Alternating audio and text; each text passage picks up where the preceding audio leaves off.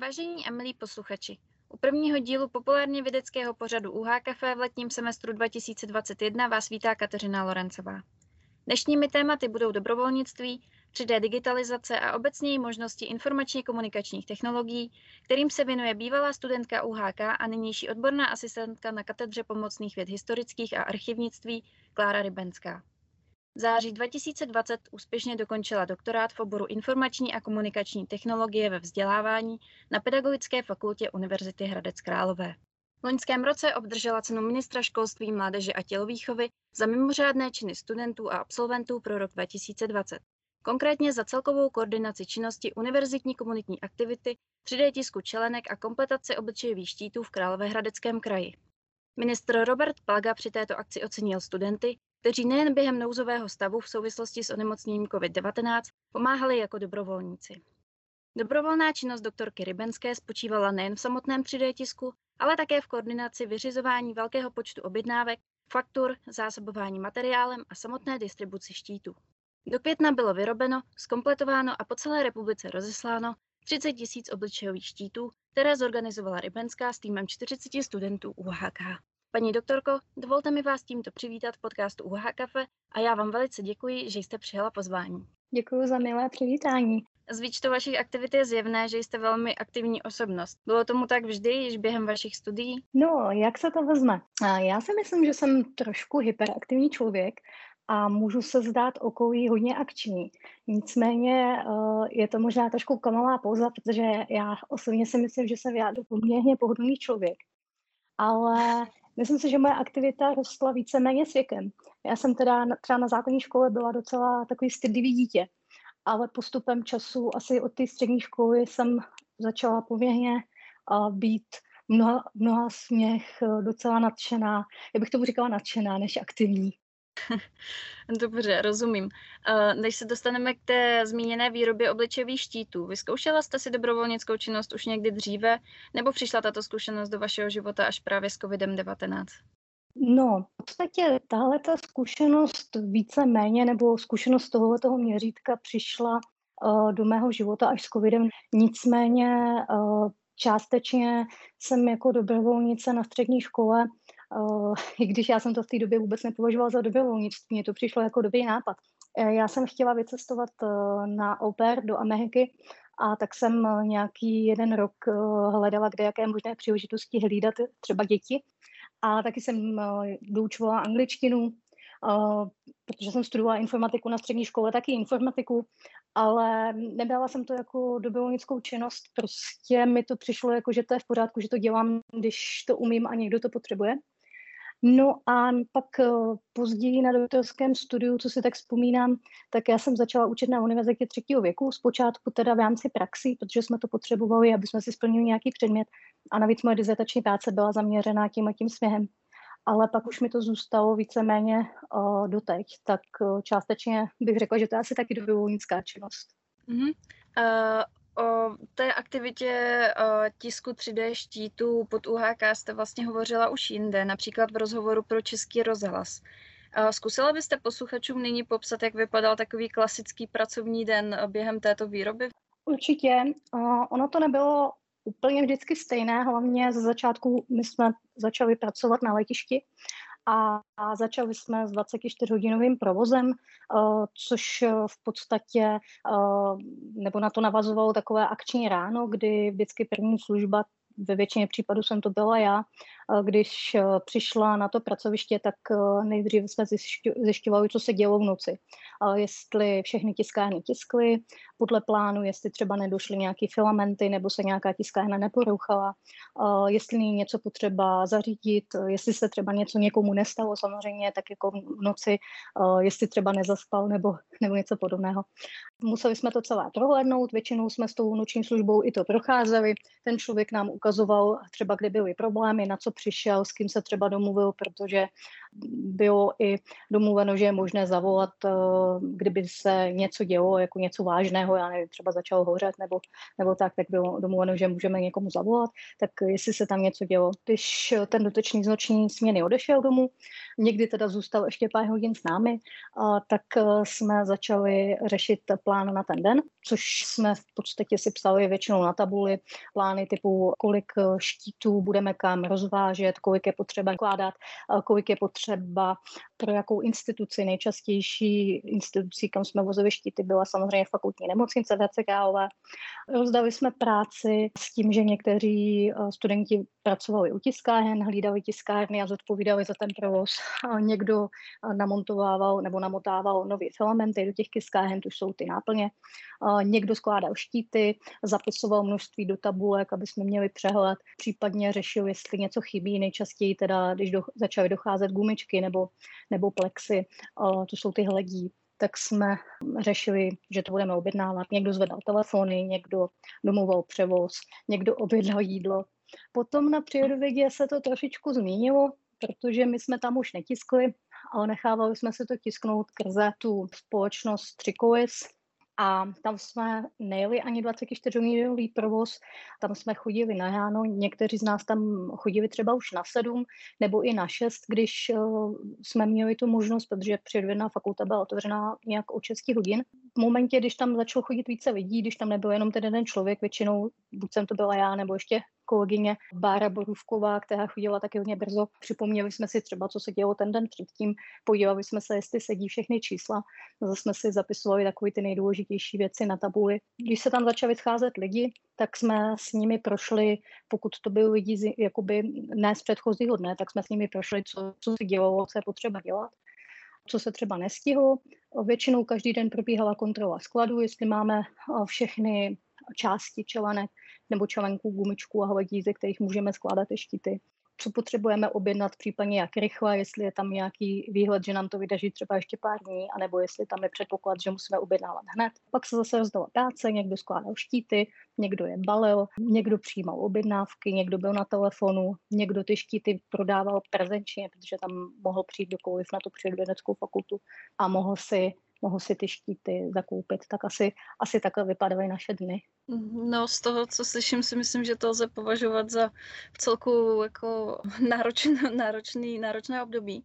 Tedy důležitou součástí té vaší práce bylo řízení lidí, koordinace týmu. Co je dle vaší zkušenosti zásadní pro to, aby ten tým dobře fungoval? Tak eh, já si myslím, nejdůležitější asi ten tým poznat, protože když poznáte lidi kolem sebe, které máte výst, tak uh, víte více-méně asi, jakým způsobem je můžete výst. To je moje osobní uh, taková domněnka. Rozhodně hrozně důležitá dobrá nálada na pracovišti, obzvlášť uh, v té době se nám to osvědčilo, protože uh, nikdo vlastně nevěděl pořádně, co se děje a hodně studentů ještě k tomu studovalo a studovalo tak, jak studují nebo stu, studují dnes. Takže online někteří skrze nějaké online přednášky, ale mnozí i jenom nějakým nějakou formou třeba distančních textů, takže to bylo hodně složité. Že rozhodně dobrá nálada a poznat ty lidi, snažit se si dát ten čas a zjistit, kdo je kdo a naučit se jich jména. To je určitě, určitě docela taková fajn věc. No a v neposlední řadě motivovat, motivovat a zase motivovat.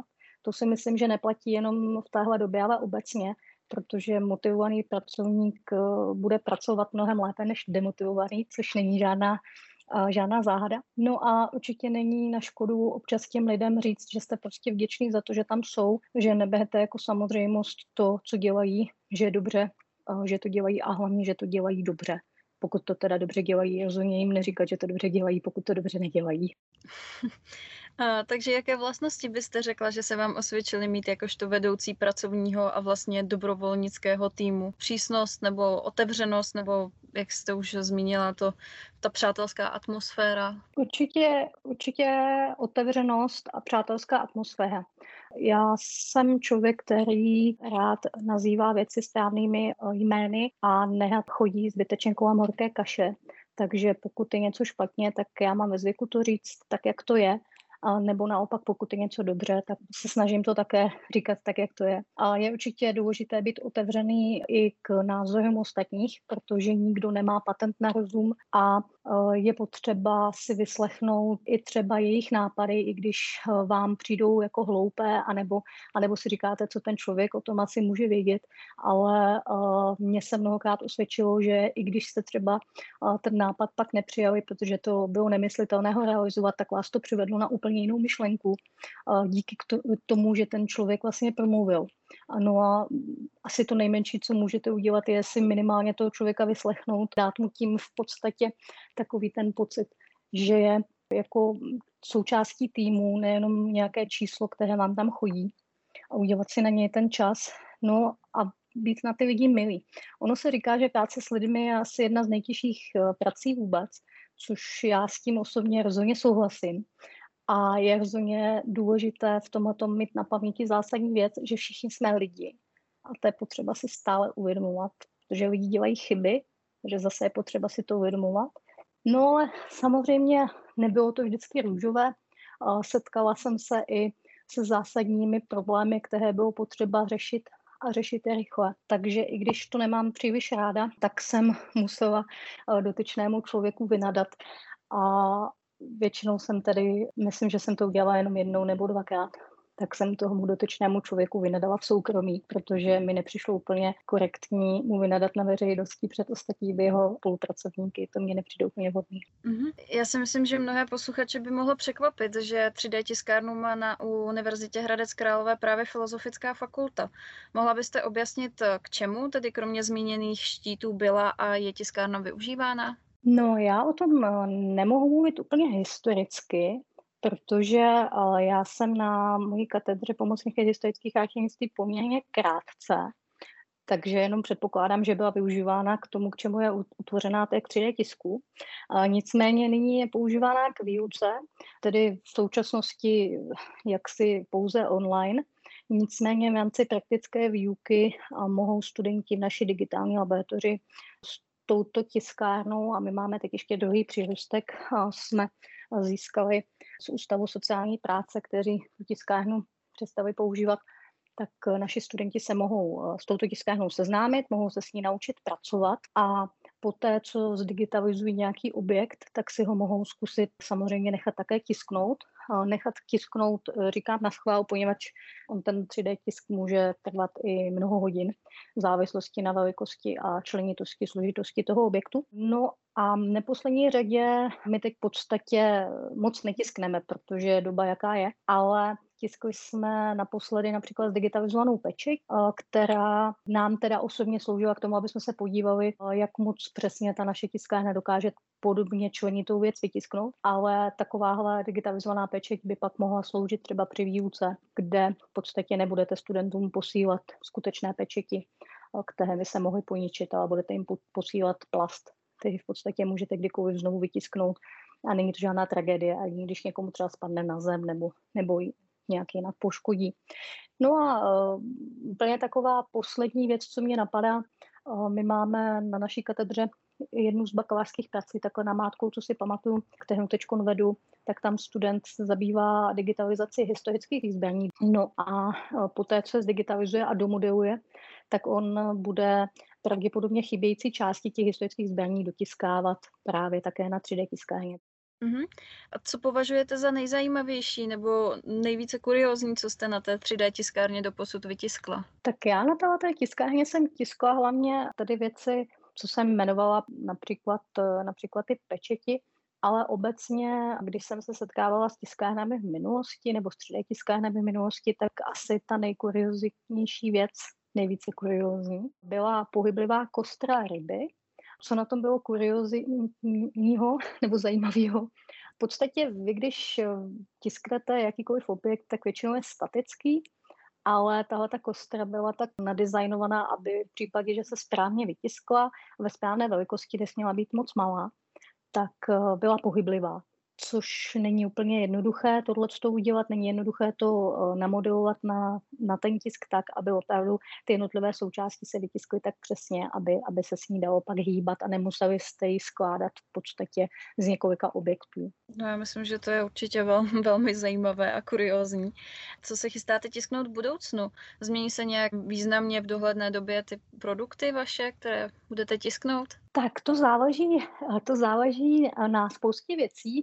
Jednak e, já musím tedy říct, že obě ty tiskárny nejsou úplně nejmladší, mají už e, mnoho za sebou, takže si nemůžeme úplně v úvozovkách vyskakovat s tím, co na nich budeme chtít tisknout.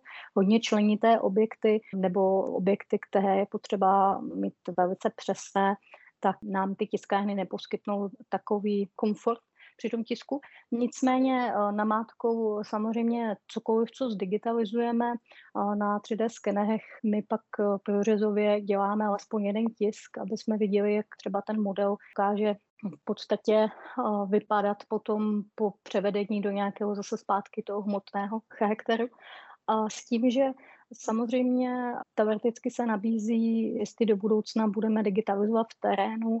Mluvilo se o různých možnostech eh, digitalizace například soch, jako jsou boží muka podobně, tak já bych určitě chtěla nějakou z těchto soch vytisknout, samozřejmě ne jedna ku jedné, ale ve zmenšeně jako ukázku naší práce. Takže tyhle tiskárny použijeme víceméně asi jednak při ověřování těch našich digitalizovaných objektů, tak částečně i na propagaci. My jsme tak nějak eh, si říkali na katedře, že by, že by bylo zajímavé, eh, třeba když zdigitalizujeme nějaké, nějakou sbírku, tak část i vytisknout, ale co se týče těch našich tiskáren, tak eh, na tu nějakou třeba výstavu, že bychom udělali v úvozovkách, nebo by, bychom někde při spolupráci s nějakou institucí jim tam dali tyhle objekty, tak ta tiskárna netiskne zase tak kvalitní věci. Nevím, jestli bychom od toho spíš neustoupili. Mm-hmm. Vy už jste hovořila, že teda jedna tiskárna vám přišla z Ústavu sociální práce. Myslíte si, že by využili tiskárnu i další katedry? Dokážete si třeba představit, jak by ji mohla využít například sociologie, filozofie nebo jiné obory na Filozofické fakultě? Tak eh, obecně, pokud budu mluvit o 3D tisku, tak je to trend, a myslím si, že současné tiskárny dokáží tisknout opravdu velice profesionálně. Samozřejmě se to odvíjí od ceny. Můžete tisknout tak dobře, že vytisknete objekt, který je velmi podobný například kamení nebo pískovci přímo. Můžete vytisknout v podstatě z náplní nebo ze železných těch filamentů, takže můžete vytisknout něco, co vypadá jako z kovu a nevypadá to jako vytištěné, ale vypadá to jako odlité. Takže tady se nabízí široká škála možností přes reklamu toho daného oboru, protože za mě je docela cool mít nástinku s vytištěnými objekty ale samozřejmě spousta těch věcí lze i prakticky využívat. Eh, já nedokážu asi úplně odhadnout, eh, k čemu by byly 3D tisky třeba filozofům nebo, nebo sociologům, protože do těchto těch odvětví moc nevidím, co tam všechno bádají, co všechno uh, tito jednotlivci studují. Nicméně napadá mě namátkou obecně jako třeba na naší katedře, nebo třeba na katedře archeologie, historie, nebo na historickém ústavu, to řečeno, lze pomocí tiskárny třeba dotisknout právě chybějící části objektů, v našem případě například zmíněných zbraní, nebo dovedu si představit kousky nějakých nádob, nebo třeba i kostí. Můžete v podstatě vytisknout něco, co vypadá jako originál, takže to můžete používat klidně k výuce, kde studentům nemůžete půjčit originál do rukou jednak protože třeba ho ani nemáte, ale také protože už neexistuje, anebo, anebo je tak cený, že si nedovedete představit, že by vám ho třeba jenom někdo půjčil. Takže kromě takové ty ochrany a propagace kulturních památek je to i čistě praktická záležitost a věřím tomu, že fantazii se meze v tomhle tom nekladou. Tím i naše tiskárna je k dispozici případným uh, možným uh, 3D tiskařským choutkám od našich kolegů, třeba sociologů nebo filozofů. Tak uh, já myslím, že to je úplně skvělé, že jste to takhle zmínila protože teď eh, můžeme, můžeme opravdu někoho inspirovat. Nyní bych se více zaměřila na vaši aktuální činnost a kariéru. Na 21. konferenci Archivy knihovny Muzea v digitálním světě 2020 jste v prosinci prezentovala svou práci 3D digitalizace vybrané sbírky hodin. Mohla byste nám popsat, o co se jednalo a proč jste si vybrala právě hodiny? Určitě. V podstatě tato konference nám poskytla možnost prezentovat takové první pilotní výsledky. Eh, my totiž nyní již druhým rokem budeme spolupracovat s Náchodským muzeem, eh, kde jsme se s panem ředitelem doktorem Sixtem Bolomkotahy domluvili na digitalizaci eh, jeho, tedy ne konkrétně jeho, ale toho muzea sbírky hodin. Celé to začalo specifickým výzkumem, který jsme podávali loni. My jsme chtěli víceméně začít eh, na naší katedře pracovat trošičku více prakticky a spolupracovat s nějakými eh, institucemi typu eh, třeba muzea. A nebránili jsme se digitalizaci takřka čehokoliv, protože jsme chtěli si i vyzkoušet, kam až všude s těmi našimi 3D skeneremi se dostaneme, nebo co, co všechno můžeme v podstatě zdigitalizovat. No a právě v Náchodském muzeu se plánuje Teď uh, předpokládám, že, se, že to bude odloženo v rámci situace, ale plánuje se výstava hodin nějakých historických. Prosím, neptejte se mě na historické detaily, já hodinám uh, příliš nerozumím.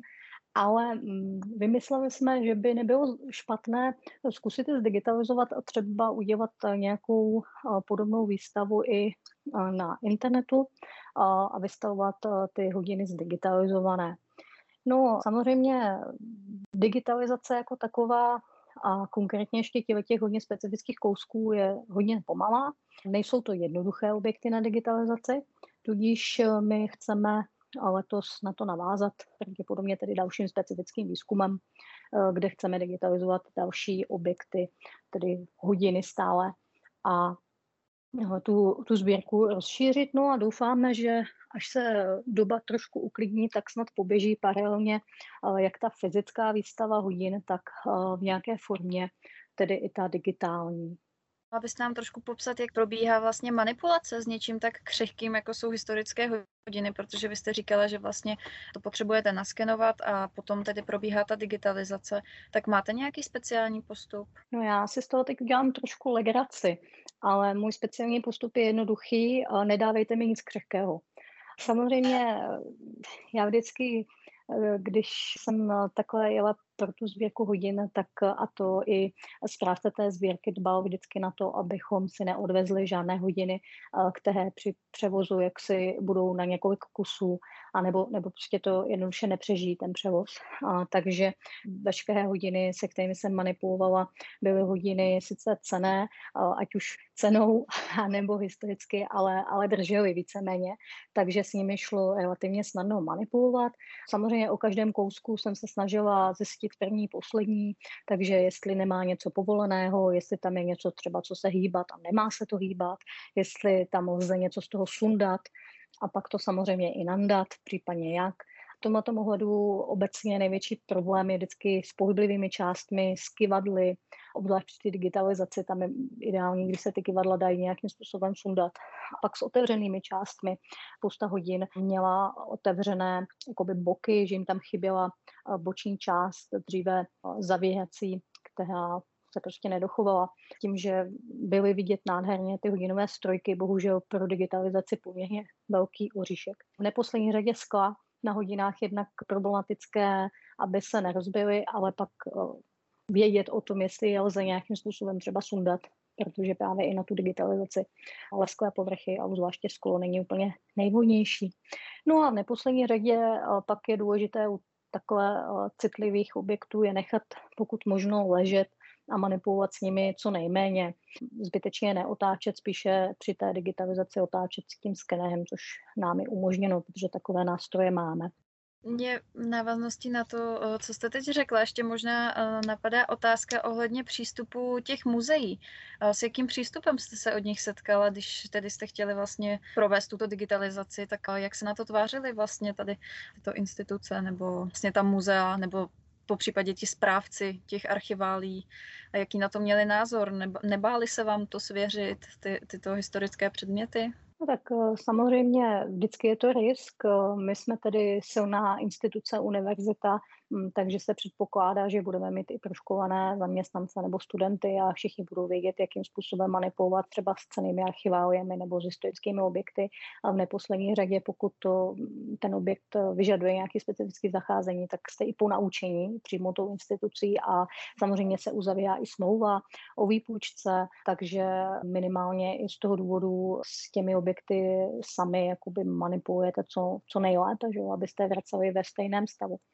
Ale já jsem se ještě nesetkala s tím, že by nějaká instituce byla vyloženě proti tomu, aby jsme zdigitalizovali jakýkoliv objekt. Naopak, naopak ta digitalizace je poměrně dost populární obzvlášť u objektů, které jak si už podléhají nějaké zkáze, nebo, nebo už eh, já vždycky sobě budu říkám, že jsou už dva kroky v hrobě, eh, takže je tam pak taková určitá možná až záchranná digitalizace.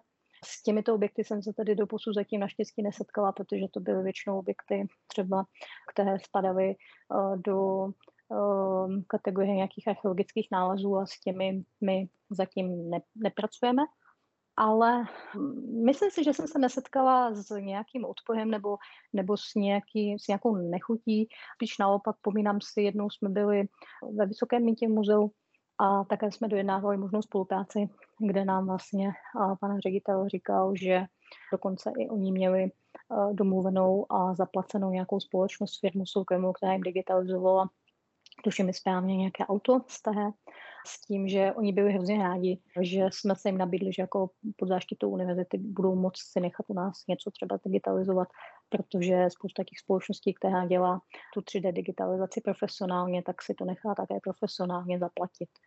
A myslím si, že to je trend, obzvlášť teď se to ukazuje v současné pandemické situaci, že cokoliv, co máte zdigitalizovaného a někde online na internetu, tak je obrovský plus a vznikají různé online výstavy. Takže já bych řekla, že se digitalizuje a digitalizovat bude mnohem masivněji než do posud.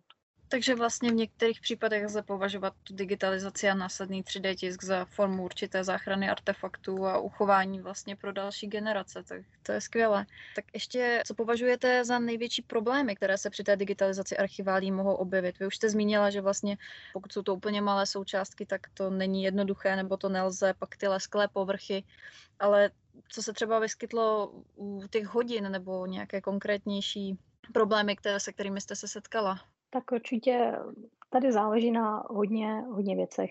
Předně a úplně obecně to se dočtete i v různých, já nevím, takových těch návodech nebo doporučení při používání určitých 3D skenerů. Tak objekty příliš lesklé a objekty příliš tmavé se digitalizují velice komplikovaně. Neříkám, že je to nemožné, ale řekněme, že na některých objektech si můžete pomyslně vylámat zuby. Pak jsou to pohyblivé objekty, cokoliv, co chcete zdigitalizovat, je potřeba, aby stálo nebo leželo pokud možno nehnutě. A pokud máte um, třeba objekt typu řetěz, um, s tím jsem se setkala, dejme tomu těch hodin, kde vlastně kivadlo takové šišky vysely na řetězu uh, z hodin, tak uh, jednak řetěz, protože má podstatě takové jakoby ty dírky mezi tím kovem, tak je skoro no, mnohem, mnohem jednodušší ho vymodelovat, než ho, než ho digitalizovat. No a pak taky se hýbe. Takže my jsme třeba tenhle ten řetěz vůbec neskenovali, naskenovali jsme pouze hodiny. To samé jak jako v kivadla, kde hrozí, že se pohnou při té digitalizaci, kde vlastně se pohnou třeba jenom o kousíček, když budete otáčet tím objektem a už v podstatě nemůžete pak skládat automaticky skrze software ty jednotlivé modely dohromady, musíte to dělat ručně. Takže opět potenciálně pohyblivý kivadlo nedigitalizujeme a spíš ho namodelujeme.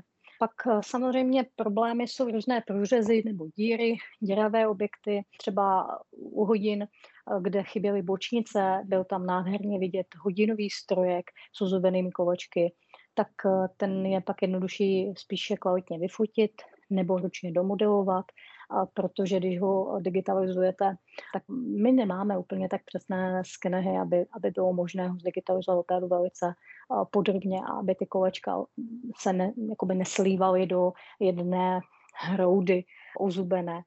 No a pak samozřejmě záleží také na tom, jaké máte ty skenery. Některé skenery nedovedou digitalizovat moc dobré rozlišení, některé nedovedou digitalizovat malé a členité objekty, třeba menší objekty než 5 cm, bývá u hodně skenerů problém. Někde vám to ten skener zvládne zdigitalizovat, ale pokud je ten objekt hodně komplikovaný, třeba se to ukazuje u pečetí, kde vlastně na první pohled lajka ta pečeť vypadá velice pěkně, je to krásný 3D model. Když se vám na to podívá odborník přes pečetě, tak vám tam najde neskutečné množství chyb, které on považuje za zásadní. Například špatně naskenované písmo, nejednoznačné tvary, eh, třeba na obličeji, světce na pečeti nebo o, třeba chybějící nějaká část textury, kterou ten skener prostě nebyl schopný zachytit. E, na první pohled ta pečeť je velice pěkná, ale odborně je úplně ten model k ničemu. Takže tohle jsou takové jakoby problémy, se kterými se můžete setkat u, u té digitalizace.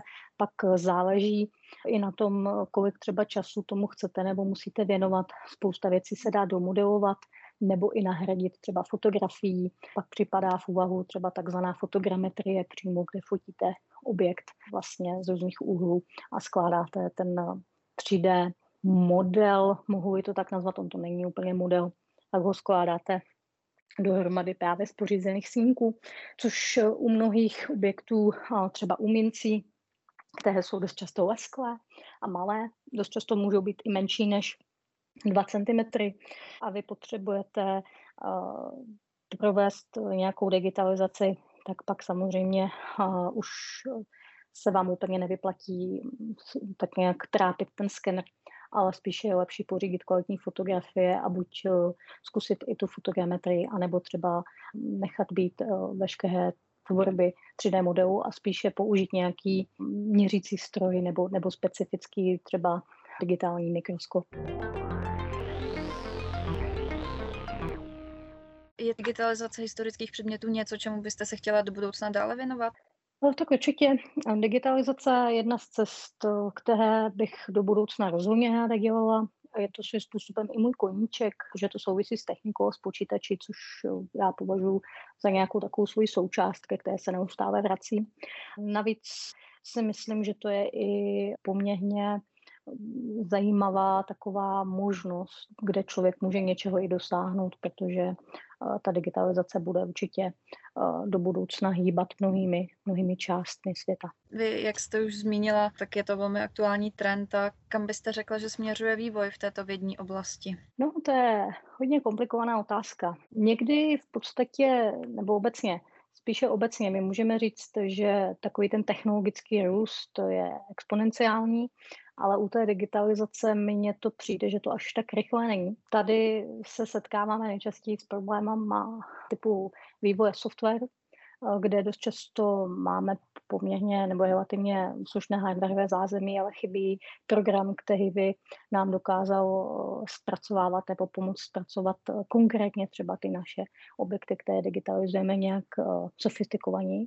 Nebo na to nejsou finance, protože zatím se tolik společností tomu nevěnuje. Na druhou stránku já osobně vidím eh, obrovskou budoucnost například v projektu Time Machine Europe, eh, který je v podstatě nyní takový jeden z největších, nebo možná největší evropský projekt, který mimo jiné cílí právě na digitalizaci a nějakého toho v podstatě kulturního, historického našeho dědictví a na tvorbu dat a na archivování těch digitalizovaných dat. A ten projekt je obrovským hybatelem, začínají se k němu postupně přidávat velké společnosti, jako je třeba HP nebo Ubisoft, což z mého pohledu je velice významné, protože právě Ubisoft si už před mnohými lety při tvorbě svých počítačových her všimla, že pokud bude uh, tvořit své herní prostředí ve spolupráci třeba s odborníky na historii, tak ta hra bude mít mnohem propracovanější a uvěřitelnější obsah a tím pádem i příběh, charakter a, a, a najde si mnohem více fanoušků. Krom jiného v podstatě právě v této spolupráci, kde můžete třeba poskytovat svá data a že se i využívají zdigitalizovaná data a třeba různých památek v Římě anebo, anebo různých třeba architektonických prvků, tak je můžete použít pro třeba tvorbu právě nějakého podobného virtuálního obsahu. Tak já, já si myslím, že ta budoucnost by mohla být zajímavá, ale eh, pokud, pokud to na něčem bude váznout, tak jak jsem říkala na tom softwaru, eh, kde z mého pohledu asi není věnovaná taková velká pozornost, jak by být mohla, a je to asi proto, že ta digitalizace ještě není takovým trendem a ještě, ještě ji nepoužívá tolik lidí, aby se tomu třeba ty společnosti více věnovaly a, a těch málo společností, které v tom pracují, tak v podstatě ty produkty, které vznikají, třeba nejsou úplně optimalizované, anebo jsou neskutečně drahé. Mm-hmm. S panem docentem Pavlem Vackem jste se také věnovala výzkumu o užívání moderních technologií staršími lidmi. Toto téma je v době pandemie koronaviru velmi aktuální. A myslíte, že četnost užívání například sociálních sítí či online nakupování mezi staršími generacemi kvůli pandemii vzrostla? Přinutila současná situace seniory digitalizovat jejich životy? Rozhodně ano. Minimálně, co mohu říct v oblasti zprostředkovaných zkušeností z mého okolí nebo ze seniorů, se kterými, se v rámci, se kterými jsem v rámci utřivé stále v kontaktu, tak tam je vidět obrovský progres a i třeba příběhy, které mi sdílí nejen oni, ale třeba i okolí Eh, kde eh, občas slychám, že třeba něčí babička, děda nebo kamarádka, pokud je to eh, v tom seniorském věku, se konečně naučili pracovat s počítačem a konečně začali používat internet, konečně jsou třeba na tom Facebooku, protože jim jednoduše v současné době nic jiného nezbylo. Mnozí pak přichází třeba i na to, že práce s technikou se stává jich koníčkem, že to není jenom o tom, že se setkáte, což je asi to nejdůležitější v současné době, ale že se setkáte s těmi lidmi, ale je to třeba i o tom, že si přečtete zprávy nebo si najdete spoustu užitečných uh, informací. Takže já bych, já bych řekla, že ano, že se to, že se to posunulo, že seniori více, méně nebo spíš více uh, ty svoje životy převádí uh, i trošku do té digitální sféry. Asi to není tak rychle, jak bychom čekali nebo jak bychom si přáli. Částí i proto, že tam chybí zase ten kontakt člověka, který vám vysvětlí, co s tím vlastně máte dělat. Ale rozhodně uh, vím, že je mnohem, mnohem více lidí teď odkázaných opravdu na ty technologie. A nemusí to být nutně počítač nebo notebook, ale třeba, třeba nějaký smartphone nebo jiná podobná uh, jiný podobný objekt prostě určený ke komunikaci přes internet. Jak zde již bylo řečeno, tak eh, vy jste před pandemí COVID-19 vyučovala technicky zaměřené počítačové kurzy na univerzitě třetího věku. Až se bude možné k této činnosti vrátit, plánujete nějaké změny v kurzech, po případě třeba nový kurz v návaznosti právě na pandemickou situaci a tu nutnou digitalizaci těch seniorů?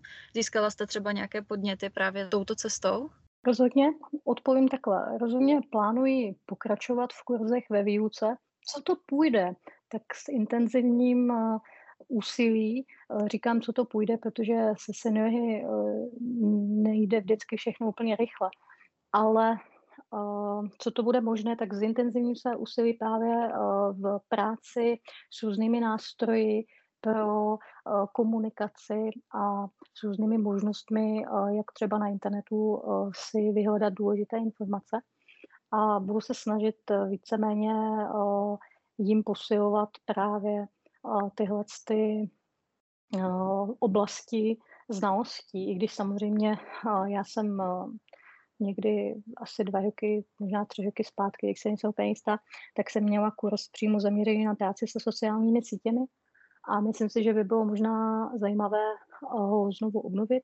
On se pak už neplánoval vyučovat, ale teď si právě myslím, že by asi bylo zajímavé ho obnovit. Stejně tak třeba do toho zapojit i nějaké další Eh, komunikační nástroje, protože to samozřejmě ta komunikace nemusí probíhat jenom skrze sociální sítě, i když uh, může být poměrně uh, snadná nebo uživatelsky, uživatelsky nenáročná. Takže ano, plánují, plánují. Nejspíše se tedy shodneme, že v oblasti technologií a jejich využití veřejností právě zažíváme v celku skokové změny. A jak vy osobně, jakožto vyučující na vysoké škole a současně odbornice na informačně komunikační technologie, vnímáte současnou situaci, distanční výuku studentů a komunikaci především přes internet? Tohle není úplně jednoduchá otázka. Totiž my se nacházíme v hodně složité situaci. Jednak se to, ta situace liší věkem žáků a studentů. Máme obrovské štěstí, že aspoň ty nejmladší žáci chodí do školy prezenčně. Já jsem si třeba ještě před půl rokem myslela, že ta digitální výuka nebude taková katastrofa, ale ono se začíná ukazovat, že hlavně u těch mladších ročníků to katastrofa možná bude. A bude to velký problém do budoucna. V současnosti, pokud to stáhnu na tu univerzitní výuku, a myslím si, že by se to dalo aplikovat i klidně na tu středoškolskou, tak asi největší problém je praktická výuka. Já sama můžu doložit, že učit digitální praktikum online, pokud pominu nezbytnou teorii, je v podstatě nemožné. Neposlední řadě je tam pak takový ten socializační faktor, kde vlastně eh, lidé, studenti se potřebují výdat se svými vrstevníky, potřebují si popovídat, vyměnit si zkušenosti nebo poznámky, nebo si jenom tak popovídat o čemkoliv o životě, eh, postižovat si třeba na vyučující, což samozřejmě to všechno lze online, ale není to, není to tak stejný zážitek, jako když uh, můžete s tím člověkem být fyzicky. Pak samozřejmě soustředění se na výuku online u počítače. Já sama chodím na kurz angličtiny a soustředit se celé dvě vyučovací hodiny na anglický jazyk eh, online je mnohem složitější, než jste ve škole. Eh, samozřejmě ani ve škole nejste vždycky stoprocentně bdělí na výuce, ale eh, řekněme, že tam nemáte lákadla v podobě internetu nebo třeba úplně jiné práce, kterou při té online výuce můžete dělat.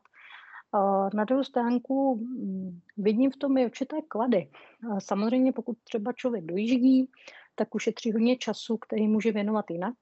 Online výuka může některým lidem hodně vyhovovat. Třeba i z toho důvodu, že doma na to mají větší klid, lépe se soustředí. Například introverti nemusí být vždycky úplně mm, víceméně spokojení s tím, že se kolem nich pohybuje mnoho lidí a doma eh, můžou podávat mnohem větší eh, eh, nebo lepší výkon, právě když jsou třeba sami. V neposlední řadě pak vysokoškolští studenti. Tady vidím trošku pozitivum i v tom, že pokud chcete studovat jako student a chcete něco dokázat, chcete se tomu věnovat, rozvíjet se, tak vás nic nezastaví. Žádná online výuka, žádný způsob výuky vás nezastaví. Prostě si jdete za svým cílem, prostě se budete stejně učit, protože to potřebujete. Ale ti studenti, kteří vlastně tu školu teď tolik neprožívají, tak možná ji i opustí, třeba by ji opustili i tak.